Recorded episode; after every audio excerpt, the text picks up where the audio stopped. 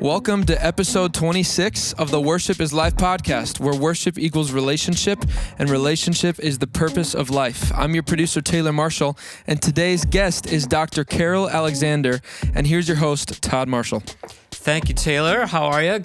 I'm doing well. Got lots of exciting updates here in life over yeah, here. well, let's do that. Let's jump into your updates. Let's see. This is coming out um, on Monday, which means this Friday. If you're listening to this, this Friday, August 26th. Shout out to my brother-in-law. It's his birthday. Um, it will be two major, major things for me. I've got a new song coming out, and I'm super pumped about it. It's called "Jumping In."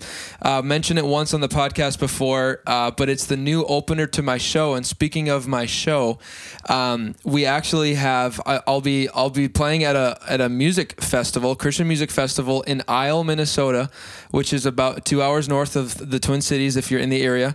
And um, I actually found out I'm playing at 1 p.m. On, here's the list right here. I've got it pulled up. The Facebook event, the links in my Instagram bio.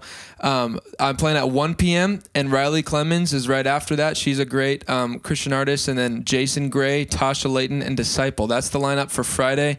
August 26th, and there's also events on. Uh, I think the festival is like Wednesday through Sunday, so you can you can find that out and check it out. It's a free Christian event, so would love to come and have you there. And then um, we also for the for the hometown people in Minneapolis, we've been planning the fourth annual concert in the cul-de-sac. Yes. crazy that it's year four. We started with a small concert in uh in the in our garage at your at your place, Dad, and that was the kind of like just the launch of this and it's become bigger every year and it's become what's helped inspire to launch me out to do all the shows that I do. And we got the biggest one ever. We got Cookie Dough Bliss coming out with a food truck and ice cream truck. It's going to be really fun. So looking forward to that. I didn't even say when it is. September 15th. Yep. And that's um, 7 p.m. It's a Thursday in Woodbury and we'll post a link to that as well and you can find the address on there. Yep, that's the Oxford Court Cul-de-sac in Woodbury, Minnesota. It's going to be a good time. Yeah, it's just been fun to watch that develop and um, have all the neighbors from all over, not just our cul-de-sac, but just dozens and dozens and dozens coming from all over our neighborhood for this now. And uh, yeah, it's just been such a fun, fun connection and outreach. And Yeah, it's uh, kind of the big hometown show that I do. So it's Yeah. like we invite all friends and family to it and kind of bring a lawn chair. Had 150 people last year, hoping for maybe two this year. We'll see what yeah, happens. we'll see what happens. So We'll see what happens. Yeah, and I'm really excited about um, our fall schedule coming up.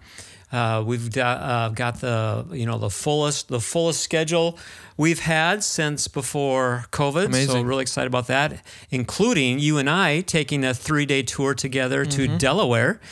Um, in the Pennsylvania Delaware district. Yeah, it'll be great. Um, so yeah, so super excited about that, and um, yeah, it's been a great summer, and it's going to be a great fall. Mm-hmm.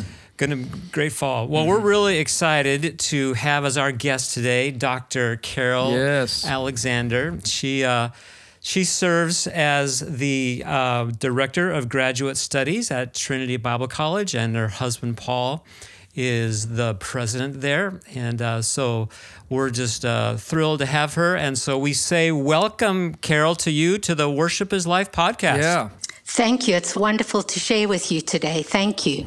Yeah, we're so excited to have this conversation with you. You and your husband have just had an amazing journey. Um, we have gotten to know each other through our Minnesota District Family Camp.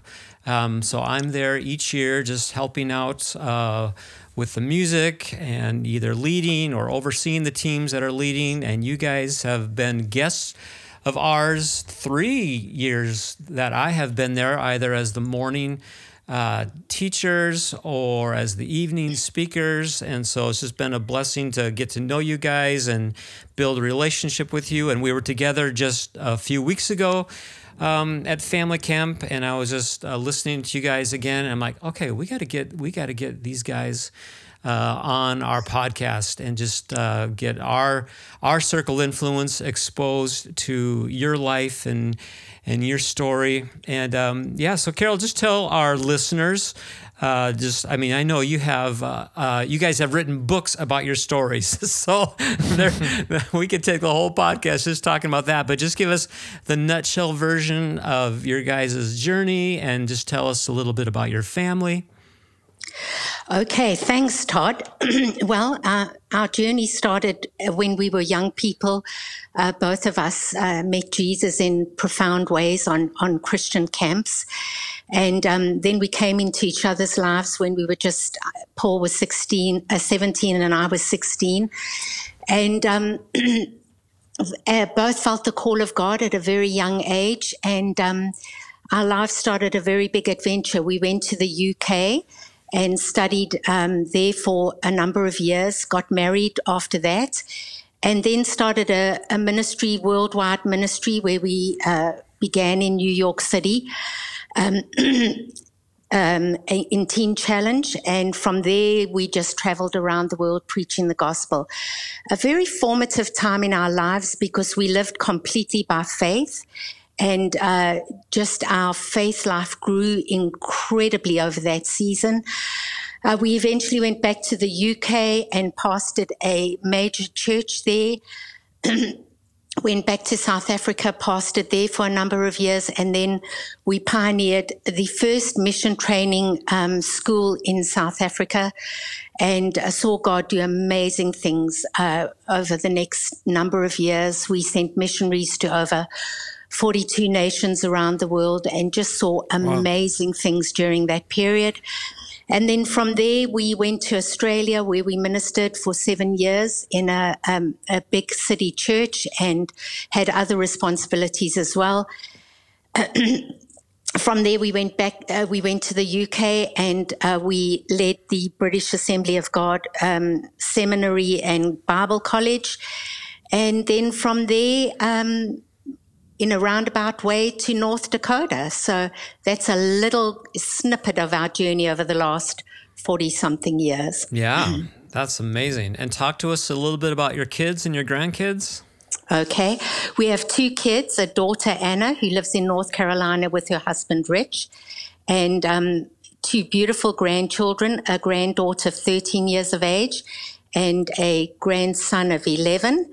And then our son and his wife live in California. He's our miracle story. Mm-hmm. And he got married 18 months ago oh, to wow. a beautiful uh Turkish girl, Aysel. Oh, wow. That's beautiful. Awesome. Awesome.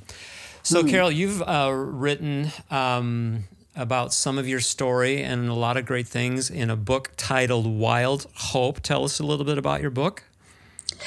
So I wrote that book a number of years ago. People kept saying to us, when are you going to put your stories into print?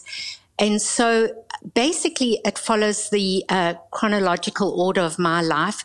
Obviously, it's not a full autobiography, but um, it starts off with me as a 13 year old living in South Africa and my family were just nominal Christians. And in there's the story of how my sister was drowning in a pool and God spoke to me um, and said, Tracy's drowning in the pool. And mm. it's the miraculous story of God giving my sister back. And then wow. it traces my life through uh, um, finding Jesus, going to Bible college, meeting Paul, um, and then uh, the story of my son uh, and his accident and culminating in our, our going to Trinity Bible College. So, wow, wow. that's awesome.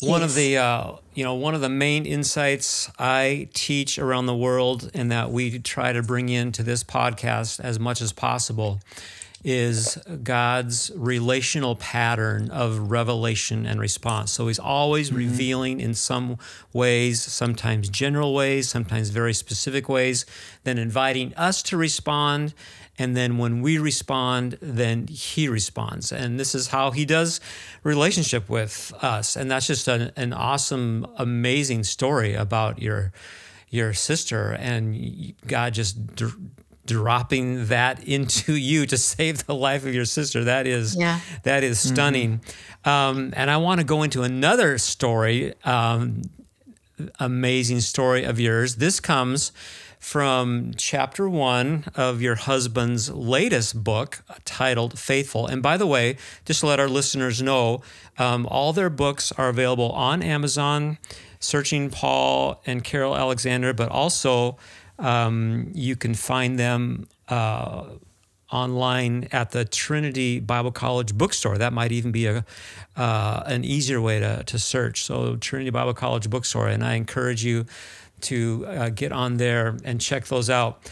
So, chapter one, uh, so he wrote Faithful, really about the story of Trinity Bible College, where you guys have been now for 10 years and have just resurrected that place and have seen miracle after miracle.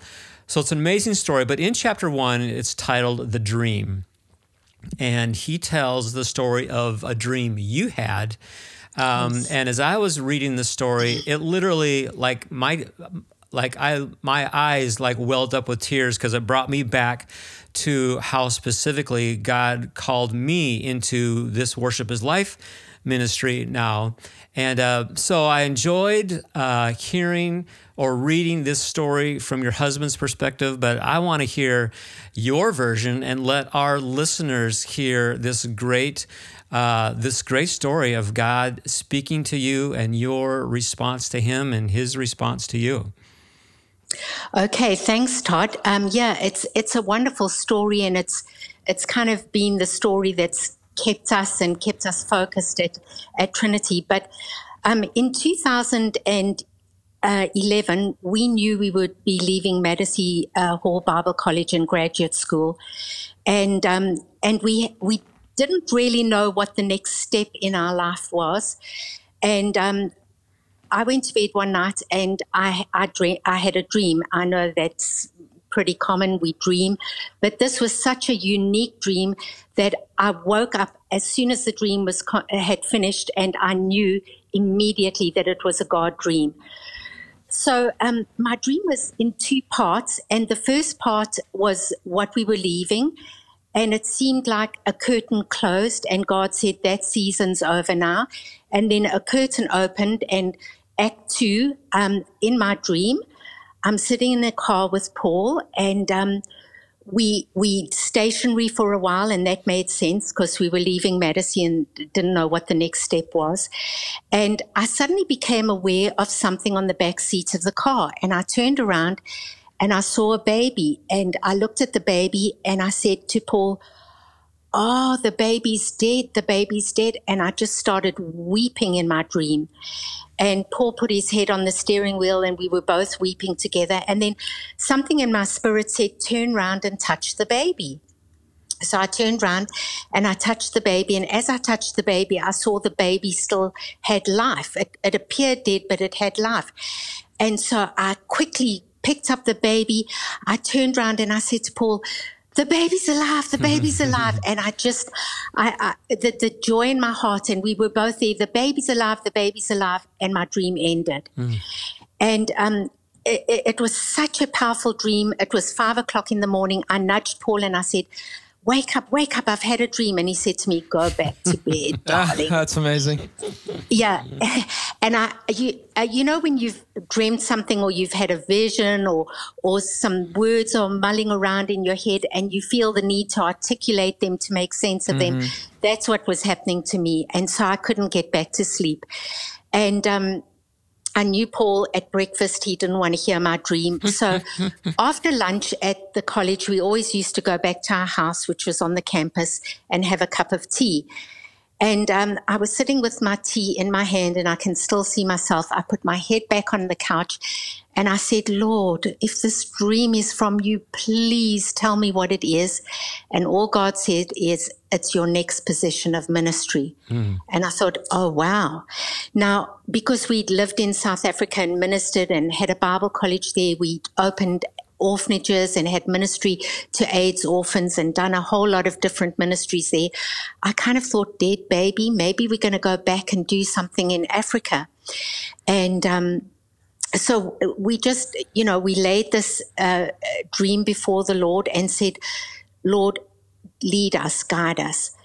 Um, so we got back to the States in um, December of 2011.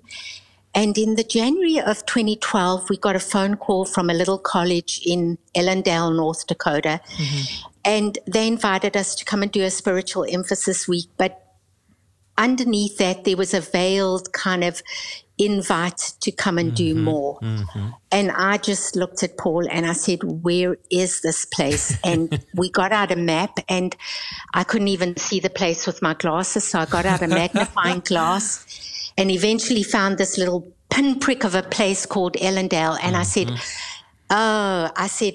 Why we why do we want to go there? Uh, you know, we got God's used us in Europe, and we've built this big thing here. God's a clever God. He's not going to take us to the backwaters of Ellendale, North Dakota. Um, and I said, God is a clever God. And apart from that, I said to Paul, you know what? I've prayed for our next position of ministry, and God knows we suffered um, British weather for seven years. So I've prayed and I've asked God that the next place we go to would have palm trees, white beaches, beautiful, beautiful waves. And mm. God knows that's Hawaii, but I've given God some options. If Hawaii doesn't fit, Florida or California will do mm-hmm. just fine. Right, right. So it's not Ellendale. Mm-hmm. But we, uh, Paul said, well, let's go and bless them and do a spiritual emphasis week. So that's what we did. And we arrived on the campus on the 19th of January. Um, mm. It was minus 19 degrees. Mm. I got out of that car and I thought, who lives here? Who lives in a place like this?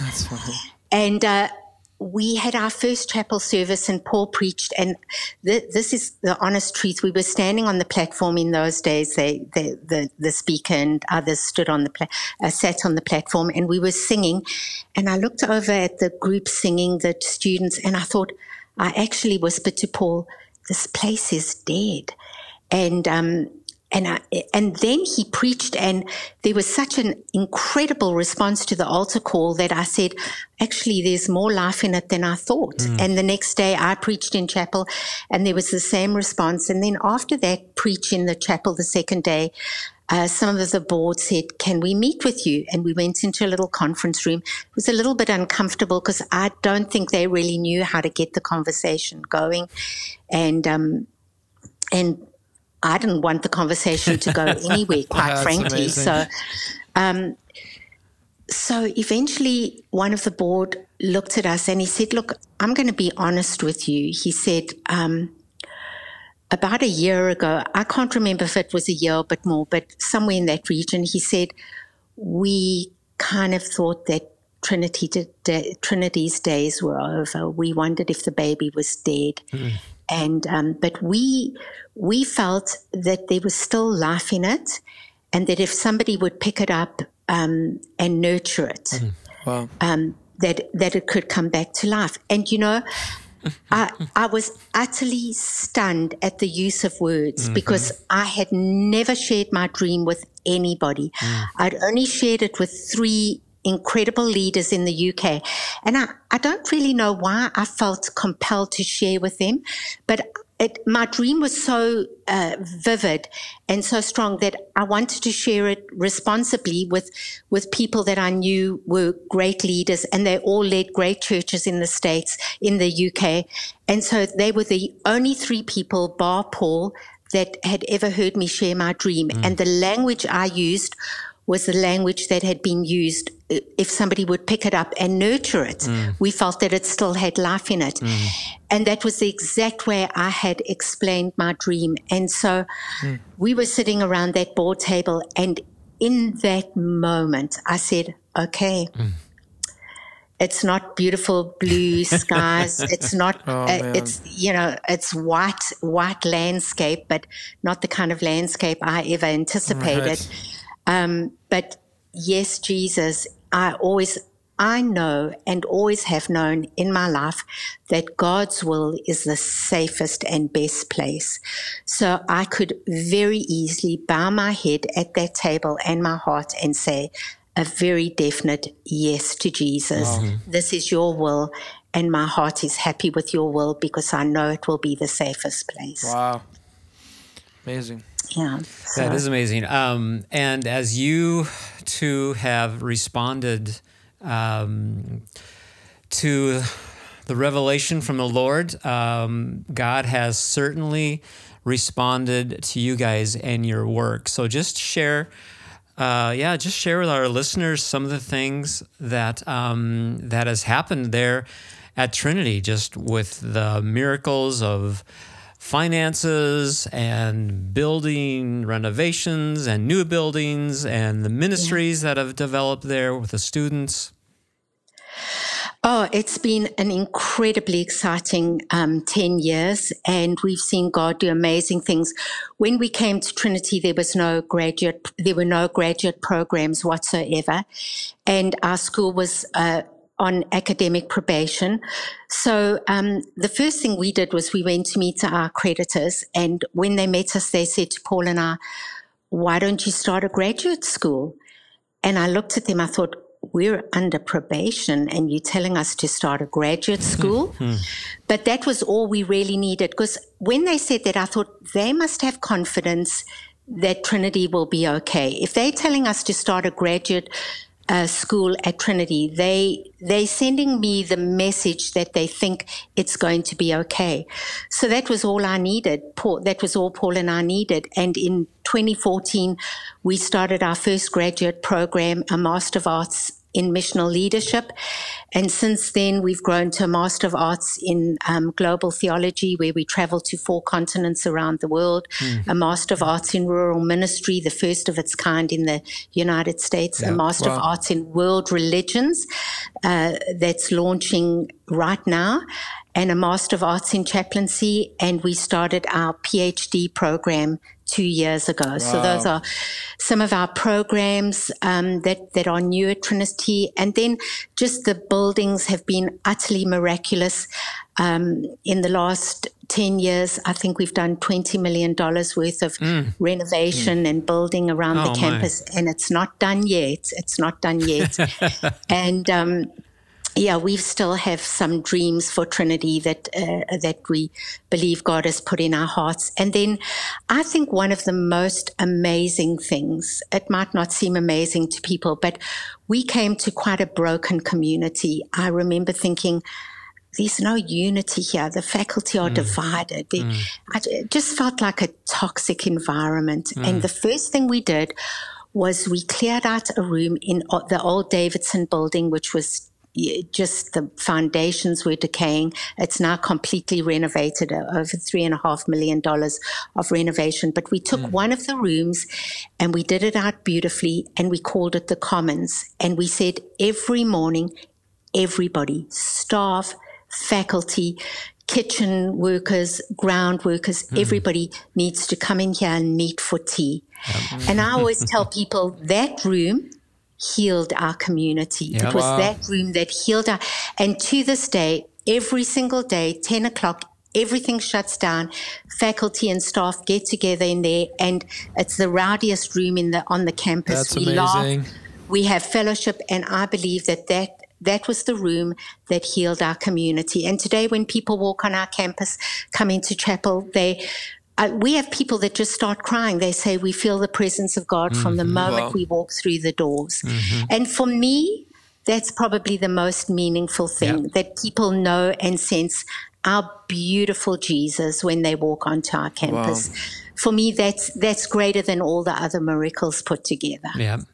Well, that is such a beautiful example of the purpose of this podcast worship equals relationship. The purpose of life is relationship. That is that is so awesome, and I'm just so encouraged that um, you guys have shown value to that truth and that reality, and even um, give that that dynamic credit for for bringing that place to life. And um, so you and your husband have certainly nurtured that baby and brought mm-hmm. it back to life. Right. So that's just so amazing. And we want to encourage people to be checking out Trinity Bible College, both their undergrad and their graduate programs. Mm-hmm. Um, and we want to segue that bringing a baby back to life into this amazing story that you alluded to uh, with your son Jason and um, this horrific accident. I again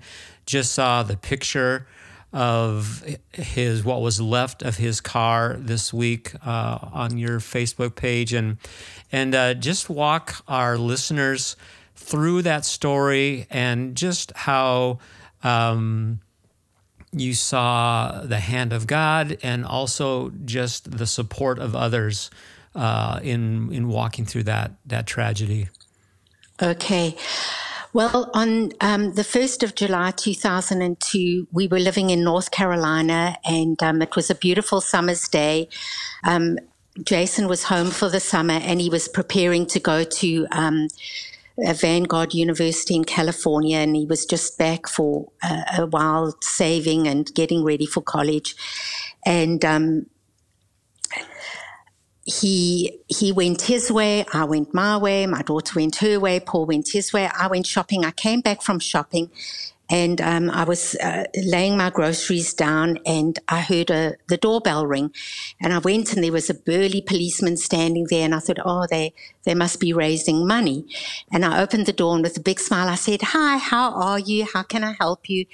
And he looked at me, he, he was very somber. Mm. He looked at me, he said, are you Carol Alexander? I said, yes. And I looked a little bit puzzled, like he knows my name. And he said, do you have a son called Jason Alexander? And I said, yes. And now was, uh, um, everything was firing in my brain mm-hmm. and I mm-hmm. said yes and he I and and a thought went through my mind oh boy has Jason got a, a traffic uh, ticket and yeah, we just moved to North Carolina I thought maybe it's a bit of a strange state where policemen come and tell the mother that their son got a traffic ticket.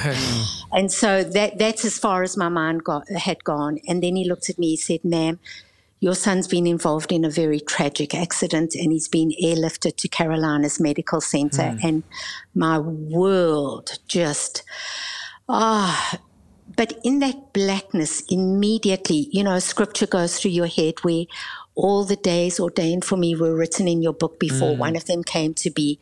I was not prepared for this day, Jesus, mm. but you mm. knew about it. And um, we got to the hospital and did not know what state my son was in. I just know that the, the policeman said to me, when you get there, tell them you're the mother of the boy in the he- that came in the helicopter. And I thought, mm. oh my word, a helicopter. Mm. What kind of injuries are, are these?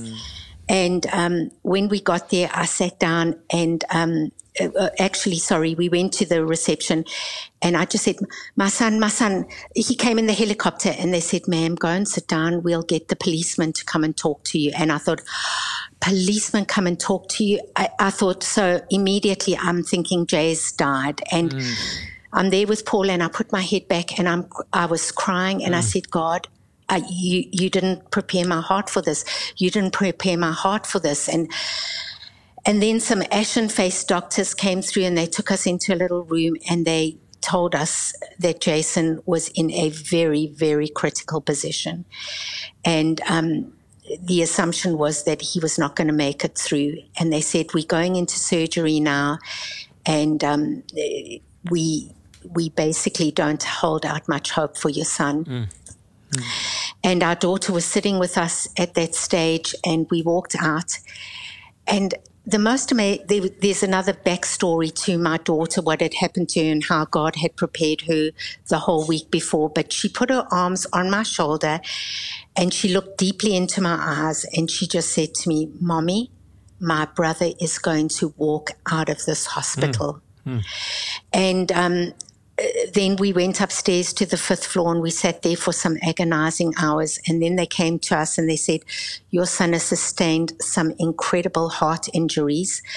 Um, so at that stage, we didn't know a whole lot. Um, but the injuries were a ruptured aorta, which, if you know, is a 1% chance of survival. Oh, but with his ruptured aorta, a, a, rib also went right through his heart mm. um, and came out again. He had a ruptured liver, a ruptured spleen, um, and ruptured lungs. So I don't think the doctors held out any hope. In fact, the doctors told us that they'd never admitted anybody with worse injuries than mm. Jason. Mm. Oh my goodness. Um, into that, and I looked at that hospital and I thought, oh my! They said he's the sickest boy we have in this hospital. Mm. And um, they went into surgery, and he was in surgery for over seven hours, and they couldn't operate down the front because his, every rib in his rib cage had been broken. Oh, so they had to go through the back and um, try and do some. They try and fix his ruptured aorta, and then do some other packing of his liver and his spleen, and it was unbelievable. And um, day after day, they told us, um, "Your son your son will not survive. Mm. One of the things that happened on the first night, we obviously slept in the hospital for a number of nights, and uh, Paul took our daughter Anna home and um, with him to get some clothes for us. I stayed at the hospital. And um, he said, "Get some things for mom as well." And and then he was looking for Anna. He couldn't see her in our room, and and then he looked into um, Jason's room and he saw Anna there on her knees, and she had her hands in her brother's shoes, and she said, "Jesus, please let my brother walk in these shoes again." Mm. And um, they came back to the hospital, and then for the next 21 days, we it was a roller coaster. Mm. Uh, every day there were more injuries. On the third day, uh, Jason had a number of strokes, and they called us in. They didn't think he was going to survive, mm. and uh, our church were absolutely incredible. We'd only been in First Assembly in Concord, North Carolina. We, Pastor Sam and Vicky Farina were the pastors at that time. We'd only been there for four months, and that church rallied around us and prayed for us mm. and loved on us. Every single night we left the hospital, somebody met us as we left, stayed on the fifth floor prayed right through the night, mm. met us in the morning when we got there, mm. and that and they left. And mm. they did that for the entire time our son was in ICU, in wow. trauma ICU. And um, it was it was horrendous. Their, their whole stories there of the the the way we were able to minister to the the doctors and the nurses and other patients, but. Yeah. On the 21st day, um, uh, Jason opened his eyes, and by now everybody was very connected to him, mm-hmm. um, the, the, the the staff and the doctors. And one of the doctors, Bob, saw him open. She was a Christian. She saw him open his eyes. She said, "Jay, Jay, can you hear me?" Um, and what was so important to them was that they told us they didn't think that if Jay did survive, he would ever walk again because they'd lost blood supply to the spinal column. Mm. And they were also um, afraid of, of, of, injury to the brain. So mm. she said to Jay, Jay, can you hear me? And he shook his head. Mm. And she said, Good. Jay, you've been in an accident. Do you understand? He shook his head. And then she, uh, they said other things. And then she said, Jay, I want you to concentrate now. Think very carefully. If you can wiggle your left toe, please wiggle it for me. And he wiggled his left toe. Wow. And then she said, Jay, listen carefully. If you can wiggle your right toe, will you please wiggle it for me? And he wiggled his right toe. Mm. And she told us the next morning, she said, all of the staff were around his bed. And she said, we were all crying because we knew that the God of the Alexanders had heard and answered their prayers. Oh, and yeah, it was just amazing. And also on the third day, um, where Jay had all those strokes, I said to Paul, I'm not leaving the hospital. I'm not leaving until I've met with the, the trauma doctor. And he was actually the head of trauma for the whole of the United States. Mm-hmm. And he called us into his little office and he, he looked at us and he said, ma'am, he said, Listen to me. He said, I was in surgery with your son on the first day when we brought him in, and I did not think that he would survive. He said, None of us did. He said, But I'm a man of science, I'm not a man of faith. But I want to tell you that everybody here knows that there is a higher power that is looking after your son because medical science could not do this. Mm. And he said, go home and sleep and put your faith in that higher power because he's doing what we could never do. And I said, mm. talk about the ungodly giving the godly advice. Seriously. Wow. Um, yeah. So uh, Jay, they told us that Jay would probably be in hospital for um, up to six months to a year. And after six and a half weeks, they said they could release Jay. Mm. And here's another miracle. on the day he was to be released, they couldn't find a wheelchair. We waited for two hours and they couldn't find a wheelchair in a hospital. In a hospital. So after two hours, Paul said to um, Jay, "Look, let's put on your physio belt, and Mom and I will walk on one side, and Anna will walk behind, and we'll walk you out of this hospital." Mm. And we did. Wow. And Man. here's the amazing thing: as Paul put Jay's legs into the car, we remembered Anna saying, my brother will walk out of this hospital. Yeah. And he walked out of the hospital in the shoes that Anna had prayed for. Mm. Lord, let my brother out of this hospital. Man. And so, you know, how amazing is God? Mm. You know, how amazing. He should never, ever, you know, to, to this day, they lecture on Jay because he's such a miracle. He should never have survived. Wow. But um, really, what an incredible story that God gave us back our son mm, in such an amazing way. Well, yeah, if I ever amazing. need if I ever need help, I'm going to have your daughter pray for me because that's pretty that's a pretty prophetic, incredible. Wow. Yeah. Praise yep, the Lord. Absolutely. Praise absolutely. the Lord. Yeah. Man.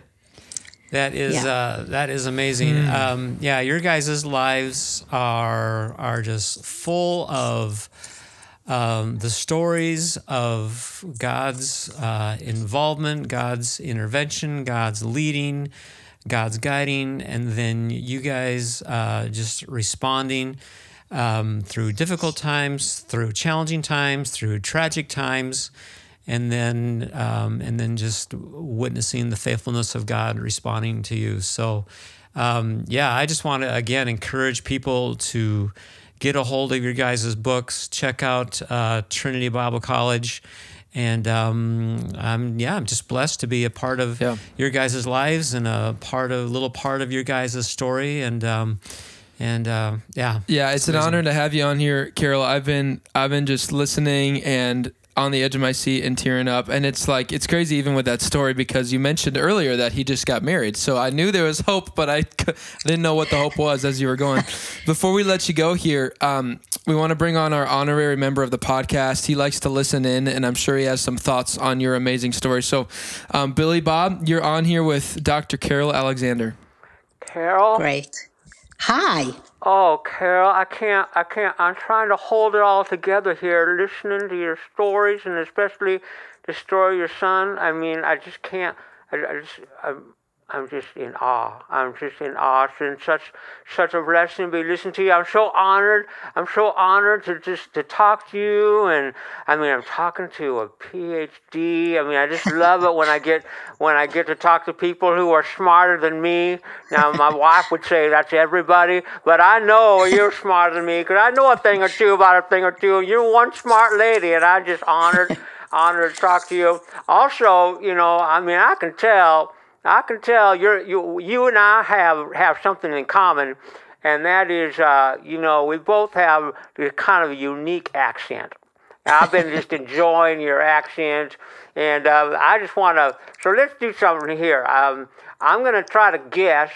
I'm going to try to guess where you're from, where that accent came from, and then maybe you can try to kind of guess where you think my unique accent is from. So let me see. So I mean, I mean, I mean, I heard you say UK. I believe that stands for United Kingdom. I'm not great with my geography, but I believe that that's what that is. So, so I'm guessing the British accent. But all right, I'm just okay. I'm going to no, say you're from the British accent, Billy Bob, not the British it's accent. Not, oh, it's not England. Uh oh, I'm in trouble mm. now. Then okay. Um, yeah, yeah. Now, okay, I believe I did hear you mention Australia. It must be Australian accent. Australia. Sorry, Billy Bob, wrong again. Oh, okay. Then I have no idea. Where's your unique accent from?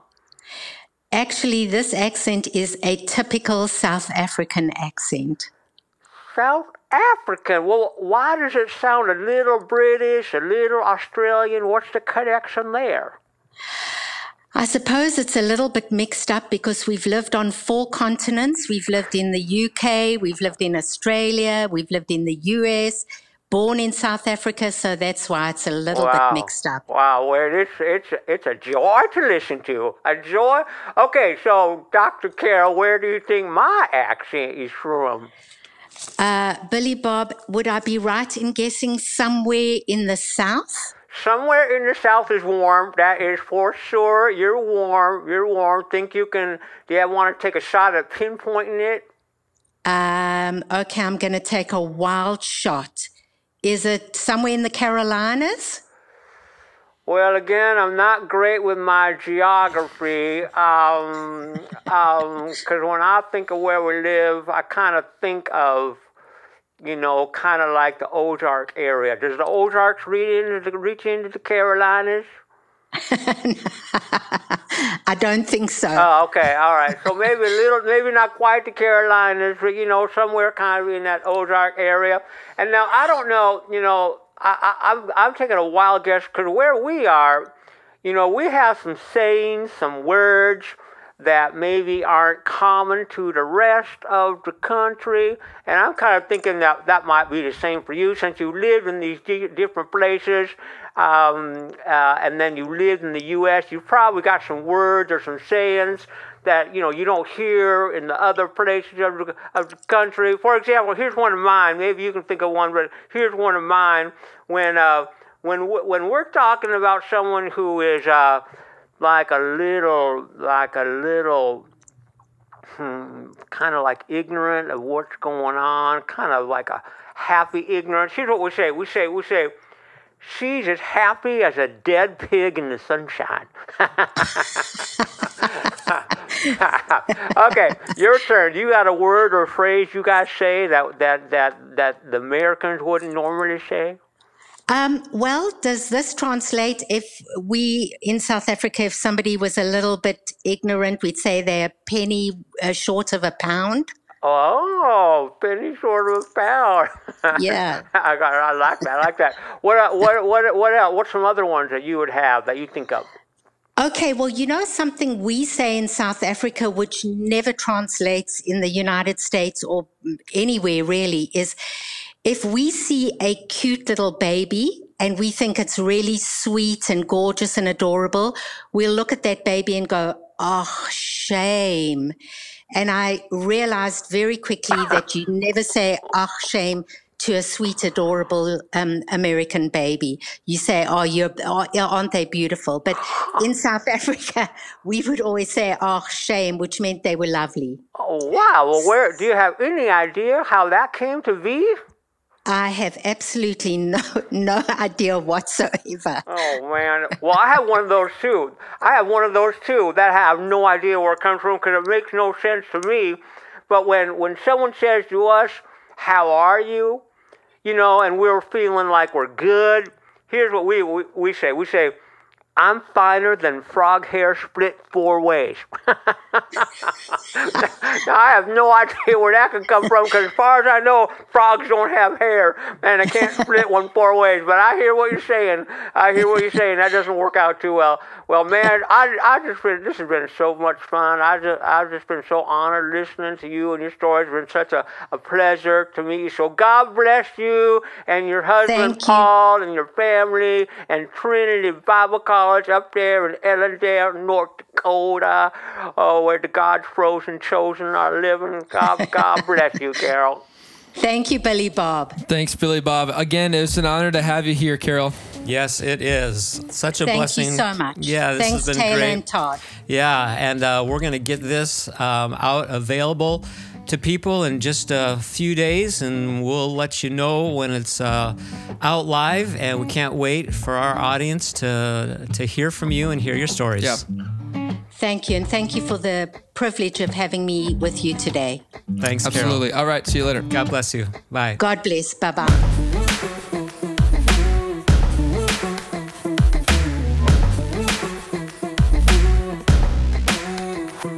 We've got some very important links today. I'm posting the link to Carol's book, as well as you can find my link, which takes you to all my shows and to pre-save my new song comes out August 26th, as well as worshipislife.org for more resources. My name is Carol Alexander, and you're listening to the Worship is Life podcast.